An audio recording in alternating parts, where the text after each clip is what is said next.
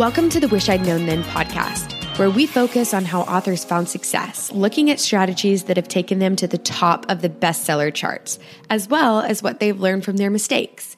Because being an indie author is more than knowing the latest marketing trend.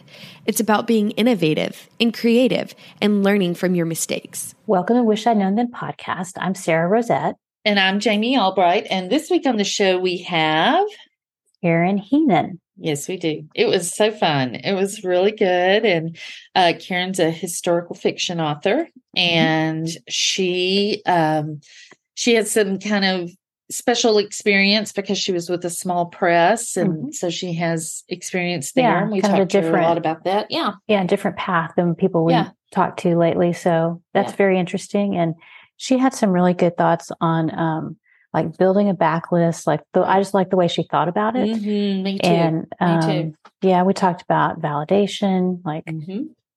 traditional publishing, indie publishing, and where you can find your validation you, yeah, and control mm-hmm. for yeah, us indie authors. I talked about that a lot. I know. So um, we have a month a new sponsor this month and uh, we are going to talk about them real quick because we love them so much yes yes it is uh, BookFunnel yes and if you're interested in BookFunnel you can go to bookfunnel.com oh. slash w-i-k-t hyphen podcast Yes. And if you do that, you can get $50 off the yearly fee for new accounts, excluding the first time author plan. Yeah. Uh, which is only $20 a month or $20 yeah. a year we love BookFunnel, and we're just so excited they're a, a, sponsor so we can talk about them a little bit more. Yes. Um, yeah. We already talk about them all the time, but we do love them. We love they're them. Like, we love Damon and his wife and and they just run such a great company and they're mm-hmm. they're very author focused. That's what I love mm-hmm. about them. Mm-hmm. Um, well, Damon they, is an author, and yes. that's kind of how the whole thing started. Yep. He wanted to send an ebook to his mom and he couldn't figure out how to do it easily. He was like, "Oh, there's mm-hmm. no system," and mm-hmm. he has a programming and computer background, and he yeah. looked around and was like, "Oh, I think I could make something that would make this easier." Right, and so, so it's made it just so nice for the author oh, community. It's it has it really has. So let's tell people what BookFunnel is for for those okay. people living under a rock and don't know what BookFunnel is. Let's tell them what they what it is. Okay, you well, go ahead. Thanks.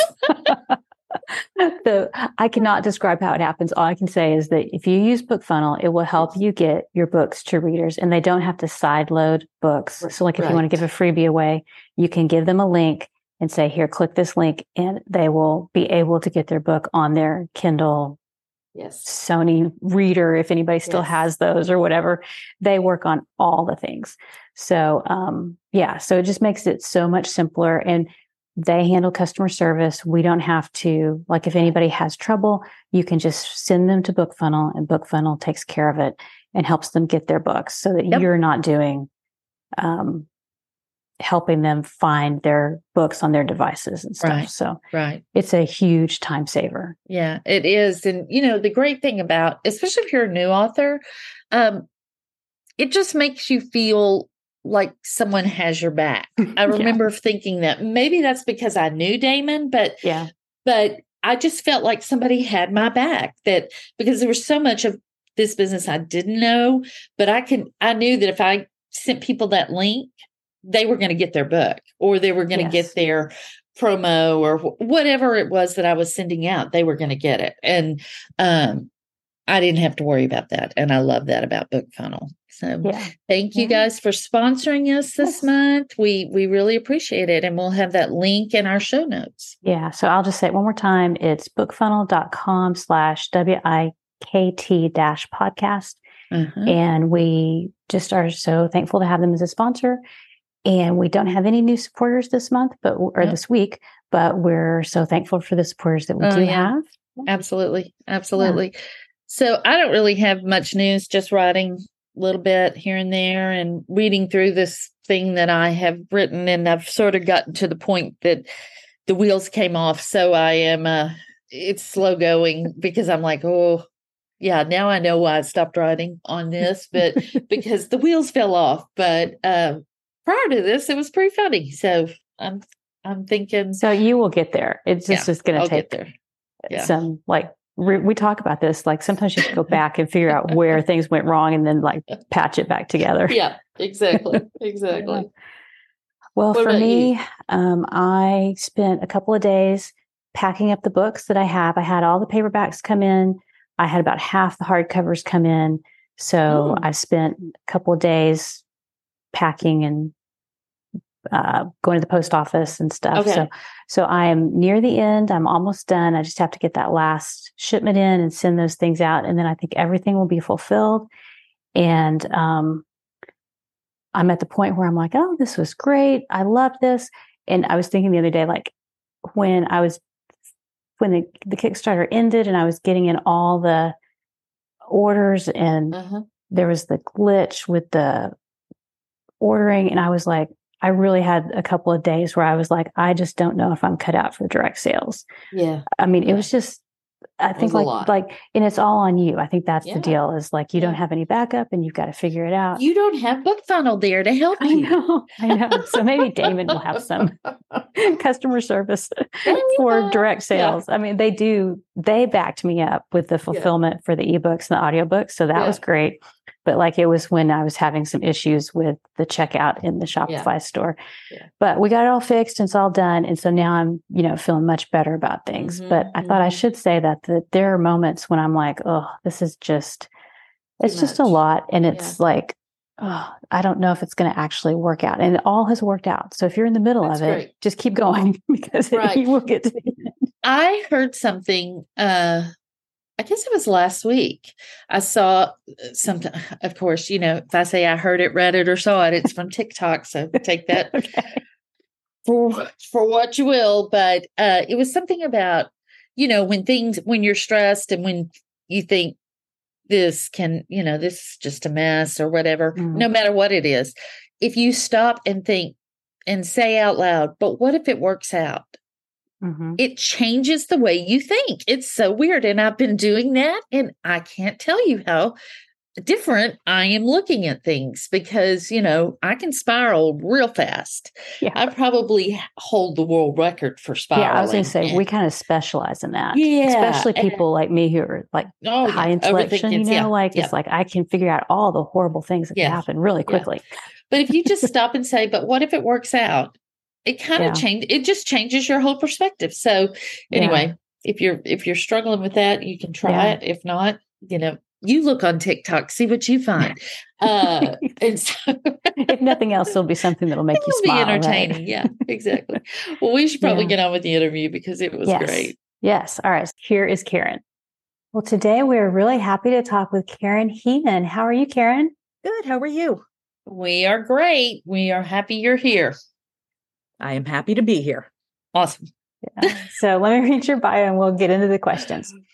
As an only child, Karen learned early that boredom was the enemy. Shortly after, she discovered perpetual motion and has rarely been seen since, holding still since. She lives just outside Philadelphia, where she grows much of her own food and Wow. makes her own clothes. She is accompanied in her quest for self sufficiency by a very patient husband and an ever changing number of cats. One constant, she is always writing her next book. Wow, that's amazing. I love that. So do you would- live out in the country or do you No, live no? We're we're in the suburbs. It's about six miles from Philadelphia, but it feels like a really small town. I Uh-huh. knew more people here within weeks of moving in than I did in all my years in the city. Oh, well, there, yeah, interesting. yeah. That's great. That's great. Well, tell us how you got into writing. We'll start there. Oh, well, I was raised by a mother who read constantly and a father who really couldn't read well. My dad was much older than my mom. He left school when he was in sixth grade to help support Mm. his family. So he could read, but not comfortably. Mhm. Whereas my mother was usually so deep in a book that if I came to get her, I would get, you know, talk to the hand, come back when the chapter is over, unless you're bleeding. Right. So- right, right.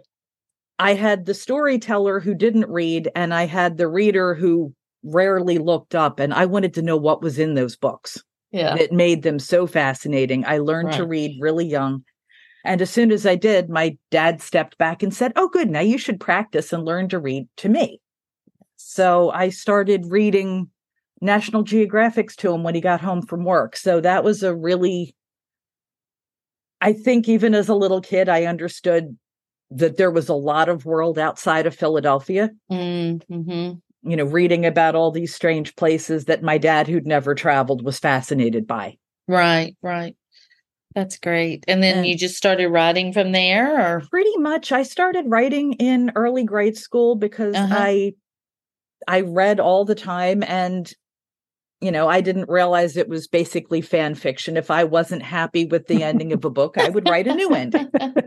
or I would want to find out what happened to the secondary characters because I was more interested in them. yeah. Yeah. And then That's That's somewhere, so funny.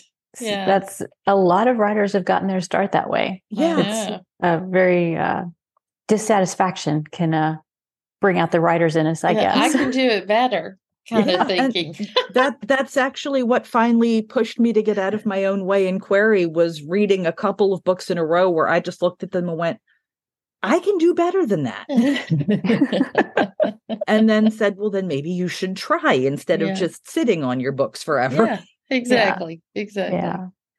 Well, we're going to talk a little bit about kind of like how you came to writing and kind of your path to indie publishing eventually, I think. So, but let's talk about now like what do you wish you'd known about writing or craft? Oh. Um, I think so much of what I've learned later after getting into publishing was just not to be so precious with my words. Mm, There are always going to be more words. You know, when I when I first got an agent and she suggested some changes to my manuscript, you know, it w- it was full like hand to forehead stagger back from shock. You want me to change a word? Get the smelling sauces. Yes. Oh, I had to pick myself up off the floor. I did it because I wanted the book published, but after after that whole process was over and we can go into my agent experience if you want, but after that whole process was over, I looked at it later and realized I hadn't made anywhere near as many changes as I should have and Mm, if I had gotten a publisher at that point, the editor would have just torn it to shreds and I wouldn't have survived the process. right. I'm a lot thicker skinned with myself these days. Right, right. Yeah, I always say that I couldn't have started this journey because I started late in life. I couldn't have started it one day sooner because I did not, my skin was not thick enough for that. And, uh, but I, and I don't know why when it happened, it was okay. But whew, I, Yeah. I look back now and think, oh my gosh, some of the things that have been said about my work, some of the things that I've said or thought about my work, there's no way I could have survived that. So, yeah. No, and I started late too because I hadn't I hadn't really been writing with thoughts of publication. It was Yeah. just something I had always done for myself that I Yeah. loved. Mhm. And I worked for lawyers for 30 years and writing was what I did when I got home from work so that I Mhm. could get it all out and not Right. go to work the next day and think about punching somebody. yeah. Yeah. Not good to punch your boss, No, especially when they're lawyers. yeah, exactly. and one day it just came to me that you know i was i had gone from doing it to myself to hiding behind it and i Mm, needed to get mhm. out of my way and see if it was as good or as bad as i thought it might be Yeah. Very good. Very good. Well, what's your definition of success? oh the eternal moving goalpost Yes, that one. that one um i tend to always have like several goals in mind because there's you know there's the big goal which is making a living off my writing Sure. but if i have that one as the only goal in mind and i don't hit it i'm going to feel like i'm not doing anything so i have like stair step goals to get there right. but right now my main goal is really building the kind of backlist that I would be able to make an actual living off of and Mm. I'm now 6 books in Right. um books there's a seventh book if you count the omnibus of the first trilogy and the new one that I just released is the end of a second trilogy so that will get bound up together Mm-hmm. so it's really, I guess success is just really being able to write the books that I want and put them out in a way that, you know, I am proud of the work that I'm doing and I'm slowly but surely gathering an audience that appreciates the work. That's great. Yeah. Yeah. I love that. I love that you um have that perspective because yeah, we always all want to make a living, but we Yeah. it that is a um an ever moving target, I it think. really is. Yeah. and I my my goal is not six figures, though I would be happy if someone would throw that kind of money at me. Mhm. But my goal is enough. Yeah. Enough to, you know, my husband and I we're not expensive, extravagant people, though I am going to Vegas next month for 20 books. yes. Um, first vacation since before the pandemic. Oh, if you wow. can Mm. call 20 books a vacation, and I'm not sure you can. No. Um, But- it's a working vacation, right? It It is. is a working and I actually volunteered my husband for the AV team, so it's a working vacation for Yeah. him too. yeah. Well, I love the way you said you're thinking you want to build a backlist to make a living off Mhm, of. And I don't know anybody if anybody's ever described it quite that way on the Mm-mm. podcast, but I really like that because it's like it gives you that perspective that you're trying to create this back catalog Mhm. instead of like just being focused on, oh, I have to get the next book out. But like if you're building a catalog, that's a different way of looking at it. And Mhm. it, it also takes a lot of responsibility off the next release to be a huge success. Each one Right. builds off the next.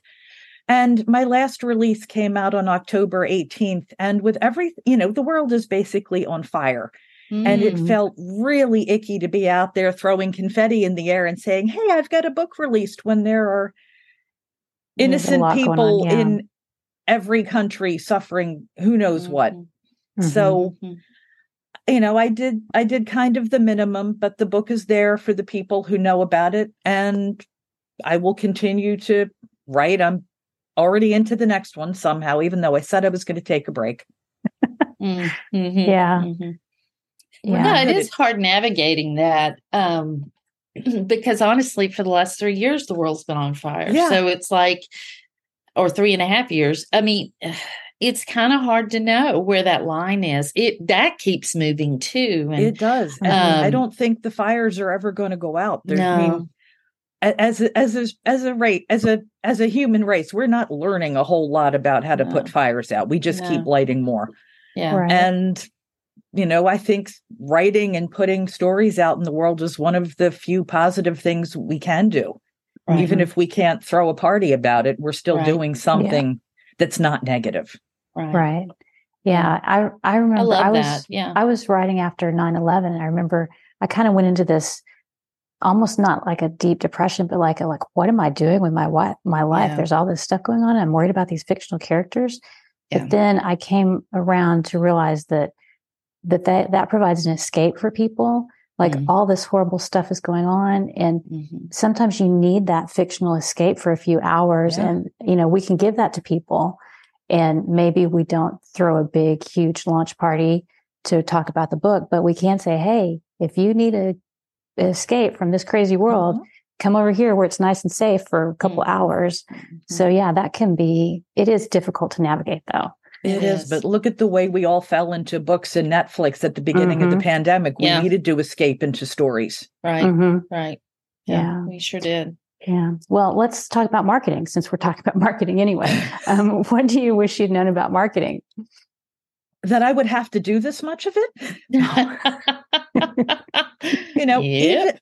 I, I mean, I would have assumed being a self-published author that I would have to, but Mhm. when I first, you know, started with this, I started querying traditionally, and I just assumed that a publisher would just, you know, take my wonderful shining book out of my hands, polish it a little bit, and then make sure everybody knew about it. And right. that's not how it works. Even if you're a big name with a big five publisher, they still Yeah. want you out there Mhm. doing doing the dog and pony show with the book and honestly if i'm going to work that hard i want all the results yeah.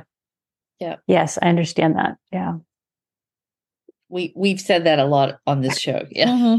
Yeah I was just on a podcast and um um oh no, it was the thing we did, the webinar we did, Sara, yeah where somebody was asking about had we Traditional ever queried and yeah, Yeah. traditional or indie. And I'm like, I've drank the Kool-Aid. Mhm. I'm not I am dyed in the wool indie published. I think Um, if I had known a little bit more when I started out, I would have gone that way too because I was an only child. I like Mm. my toys my way.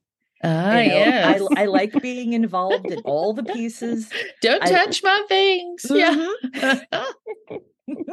there is a lot funny. of yeah a lot of people who really enjoy indie publishing we like the control of the Mhm. being able to control the different aspects of our book and publishing so yeah Even that's if a we're huge hiring factor. somebody to do certain things. We're choosing who and what they do, and yeah. Mhm. Right. Right. Well, what do you wish you'd known? Uh, I mean, what assumptions did you make at the beginning of your writing career? And looking back, did they turn out to be right or wrong? Oh, I guess the first assumption was, despite everything I'd heard, that you know querying wasn't going to be that difficult. Mm, I yeah. got 86 rejections before I got an agent. wow Yeah. I, I counted them up again recently and it, I was Mhm. off by one it, before I Mhm. thought it was 85. right. Um, I got an agent. Um, she shopped my book around for about a year, didn't get any bites on it, and we parted ways. And I think at that point, I was still a little thin skinned because I stepped away from it for like a year and a half and just went, you know, if a professional couldn't sell it, then, you know, I shouldn't even be trying. And Mm. it was, it was probably a time when I wouldn't have been focusing as much on writing anyway. We were, um, my husband and I had recently gotten married and we were thinking about moving and there was a lot going on and I had just Mhm. stopped working full time to try to build uh, one of my other ways of staying out of a cubicle. Um, I have a handmade business where I work with a lot of uh, upcycled fabrics and I was trying to Mhm. make a thing out of that.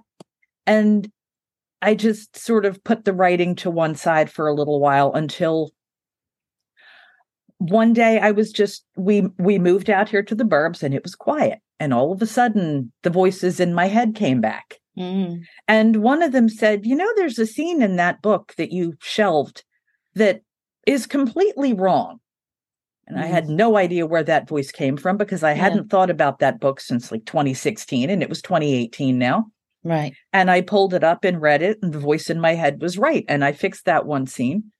And then I went through it and did the rip and tear edit that I should have done before, but I didn't have the distance, I guess. Mhm. Mhm. And I was debating then whether I wanted to start the process of querying over again. Mm. And that was when I ran across a pitch event on Twitter and ended up going with a small press. So the long way around there is one of the things that I guess I wish I'd known was how many ways there were to approach publishing. Yeah. right Yeah. and it's it's Because- there are lots of different varieties even though we tend to be very like you must go one way or the other Mhm. you know traditional or indie there's lots of like steps in between that you can do And Yeah. I've I've tried a few of them now. well tell us about the the the pitch how you got Yeah. your agent because that's an interesting story Um, well, they I don't know if they still do this particular competition, but also I think Twitter they do. Yeah. And Twitter is not what Twitter was. So No. who knows Yeah. by the time it happens again. Um, I was on Twitter in December of 2018 and I saw all these like really brief like query p- tweets and I'm like looking at it and it was something called PitMad and I looked it up Mhm. and it was a, you know, pitch your book on Twitter in 180 characters uh, with a couple of hashtags. And the only people who were supposed to like your tweets were either agents or small or like publishers. Hmm. And I looked at that and thought that was an interesting idea and I Mhm. should try that sometime. But I'm not, you know, query letters are harder to write than entire books. Yeah. yes. Oh, yeah. I've heard that. I'm yeah. like, I'm not even going to try to put my book into 180 characters. Mhm. And I walked away and went upstairs and did some sewing and came downstairs, picked up my phone, typed out 180 character thing, said, oh, the heck with it, hit send, and then walked away again. And when I looked at my phone again that night, because I actually ignored it for like eight hours Oh. because I was afraid of what it would say. Right. I don't think I was afraid of that big fat zero. I had likes from two agents and a small press. oh wow. Wow. And so I followed up on all of their random instructions. I sent one agent the two chapters that she wanted. Um, I still haven't heard back from her, so I'm taking that as a no. uh, the other agent wanted like 50 pages. Uh-huh. She liked it, but she wanted to know since it was a Tudor historical, Uh-huh. um, would I be willing to rewrite it more in the voice of a very successful author who writes in that period? Mm. Uh-huh. And I turned her down yeah.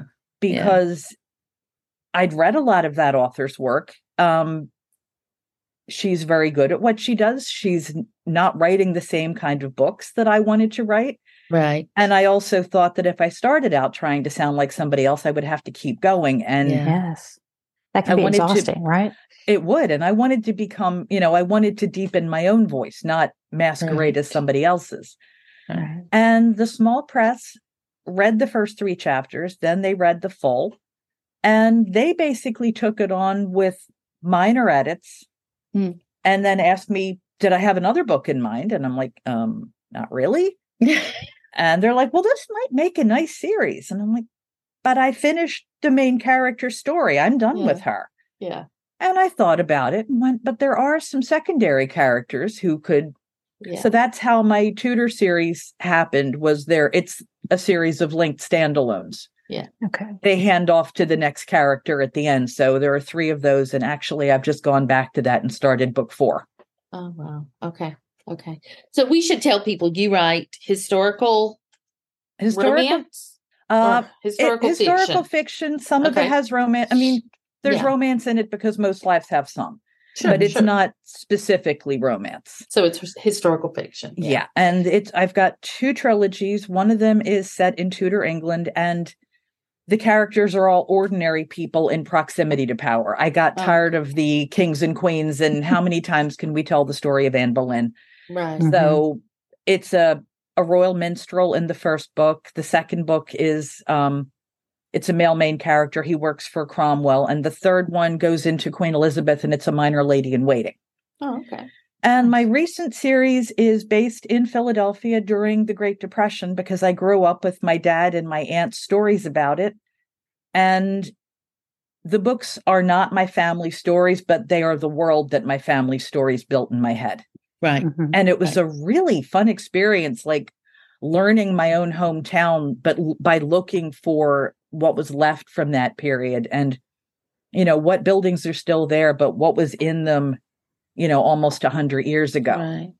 Wow. I love been- that. that's been it's not my family story, but it's the stories that It- they sort of they built that world in my head. I mean, bits yeah. and pieces of it, but Mhm. not any of the main characters are Wow. things I learned. yeah.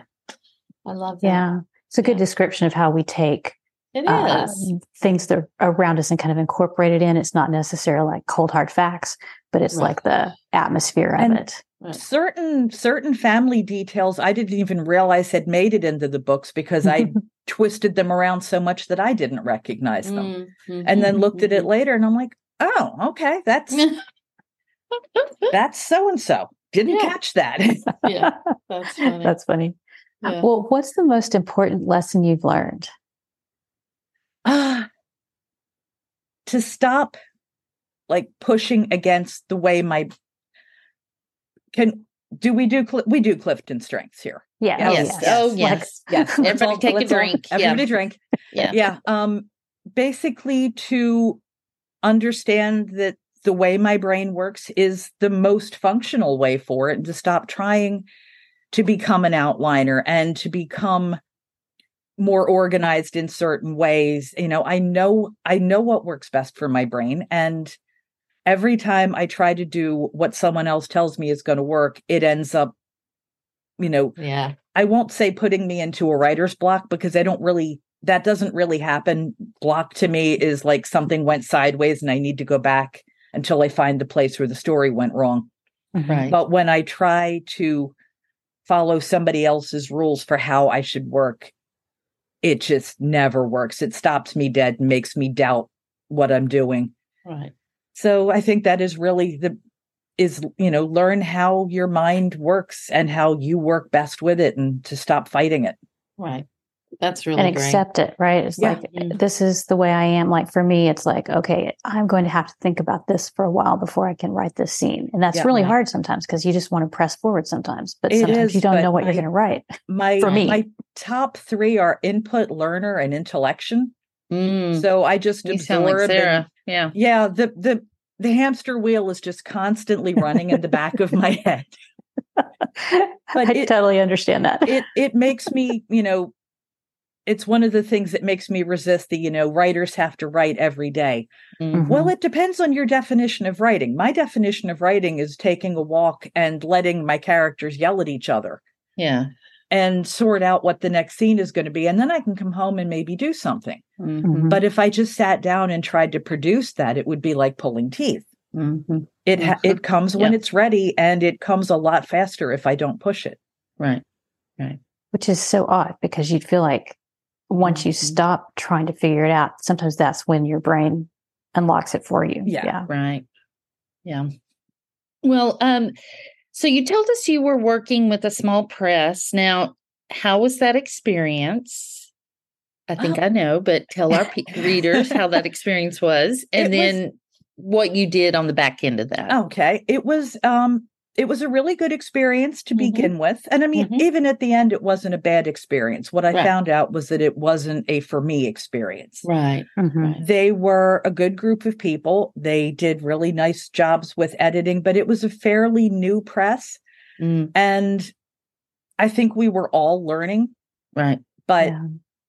because I will take a walk and listen to four or five writing podcasts back to back until I can't Mhm. walk anymore. hmm I was constantly making them crazy with, well, what if we tried this? And have you tried that? And have, did you ask Amazon for more categories? And uh, I, I, I think at some point they probably would have liked to have blocked my email, except that I was, you know, one of their writers and they had to, Yeah. you know, deal Yeah. with me. Yeah. Um, but we worked together for um, Songbird and a Wider World, my first two books. And we were into the pandemic at that point, and I was working on the third book of the series. And it just, I just kept coming back to, you know, I'm at home. I'm, you know, it's just me and my husband and the cats. And right. I have all this time to focus on this book. And I really, really wanted to see what I can do with this. Mm, mhm. And I mean, I'd I'd already spoken to them um, about the 1930s books, which I thought was one book. And I said, you know, when we were talking about doing a contract for the third book, I said, I want to write in an exception for this 1930s book because it's very personal to me.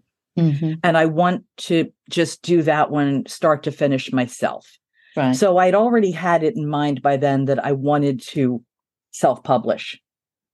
Right. But yeah. then when we got to the point of sending in book three, I ended up emailing one of them and saying, Can we have a call? Mhm. And I said, You know, I just, I really kind of, of, of the writer's variation of that it's not you, it's me conversation. breakup. Yeah.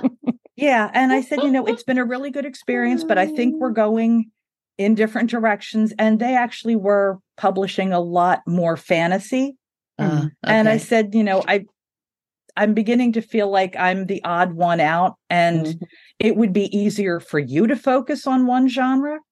And it also, you know, I would if I'm with a publisher and it's a small press, I'd like to be able to promote the other authors. Right. But I don't feel like we have the same audience. Right. So it's Mhm. sort of a wasted effort. Mhm. Mhm. Mhm. And they were actually really good about it. Oh, that's great. And, you know, um, I asked for my rights back and it happened relatively quickly. really. You know, I mean, it took a while to for it to trickle back out of all the channels that had been put into. hmm You know, I still live Yeah. in fear that KDP is going to find me on some site where I don't know I exist. yeah. Yeah. Yeah. But once I got everything back, I um, did just a quick glance over you know, because there's always the one or two typos they get past. And I Yeah. did a little tiny cleanup. I didn't have to put new covers on the books because if we're talking about the only child control freak, my first book had a different cover when it came out. Mm, And I wasn't particularly happy with it at the time, yeah. but that was sort of, we'd gotten to it was the best we were going to get. Mhm. And then after it had been out for a few months, I was talking to a writer friend and she said, You know, if you're not happy, you should talk to my cover designer and just see what he comes up with. Mhm. And he came up with something I really loved. And I bought it and I sent it to the publisher and said, I'd really appreciate it if you'd slap this on the book and see if it sells better. Uh-huh. And they, there was silence for a couple of days. And then they're like, Well, it is a really nice cover. We'll try it. And the Mhm. sales went up. Oh, so wow. I just, Yeah. when it came time for book two, I just commissioned the cover myself and sent it to them. Oh, so good. at least when I got the books back, I had to do some tidying up of the interior files, but I owned those covers. that's great. Yeah. Yeah. Make That's that a lot simpler Yeah. down the road. Yeah. Yeah. So I, I think I was preparing myself for the inevitable self publishing even before I knew it. Right. Mhm. I just kept taking pieces of it back. Mm-hmm. Mm-hmm. And then I just never released the third book to them and said, no, I'm just going to do this one myself. That's Yeah. great. Yeah. That's great. And so it was a clean break. It was. And That's you know, good. I still I still talk to them on social media. It's a perfectly pleasant clean break, Mhm. That's Mhm. which is also That's good. nice. Yeah, Yeah. that is. That's great. Yeah. Yeah, I think that's something for people to think about. Um, if they're going to go with the small press, one, sometimes they're easier to work with. Yes, they know. really were. Um, but on the other hand, it's still a publisher. It's still Mhm. somebody else making decisions about your book and your the the front facing uh, experience of your book and and the interior of your book. And so, you know, you have to weigh those things against each other. And it it it's right up there again with accepting how you work best. Right. I Right. they were not a bad experience. It was a bad experience for me because I don't fit in that kind of a structure very Right. well. Right. Yeah. Right.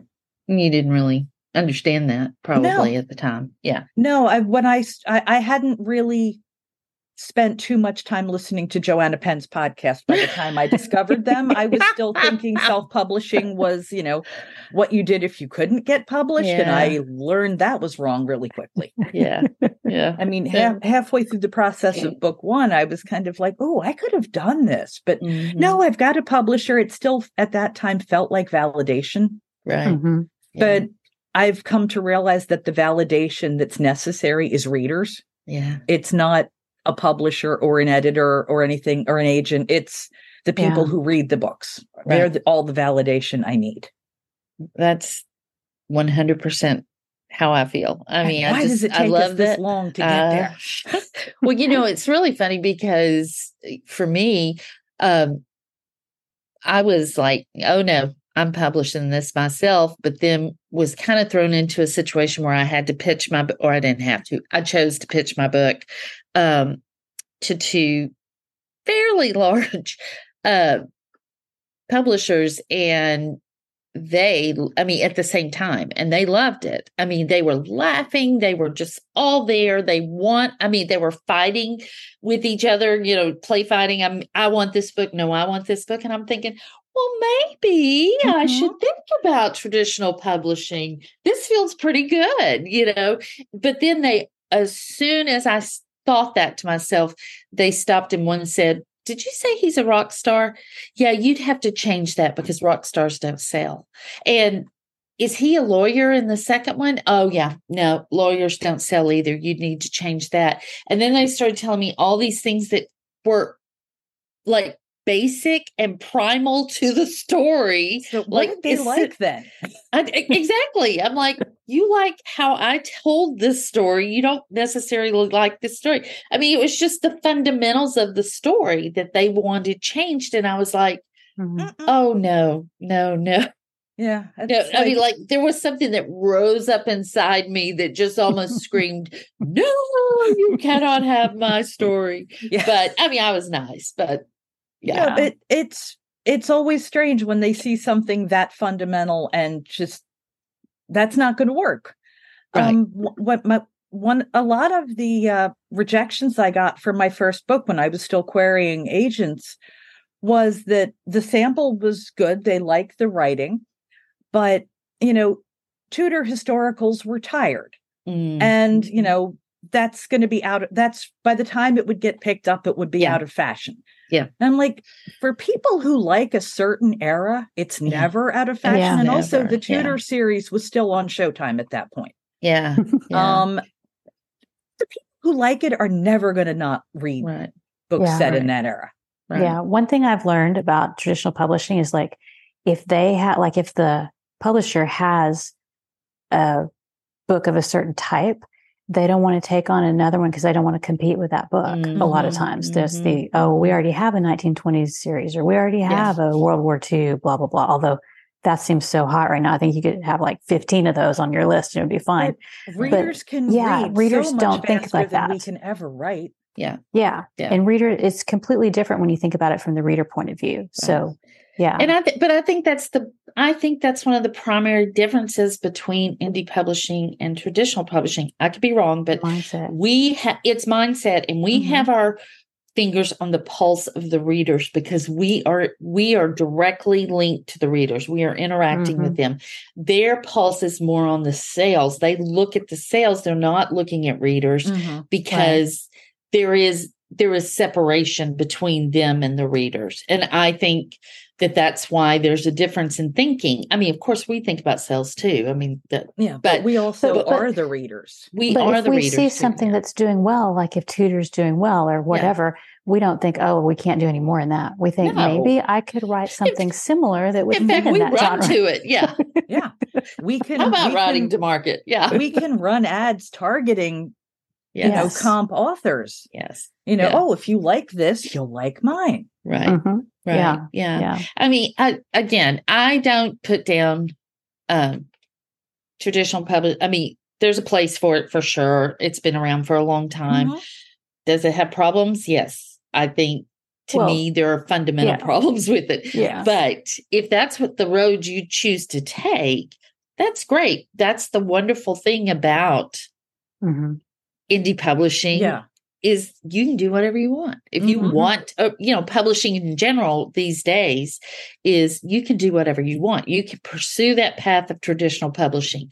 For me, I was older. I didn't have time to go back and forth and back and Yeah. forth. And I just didn't want to. I, I didn't want that.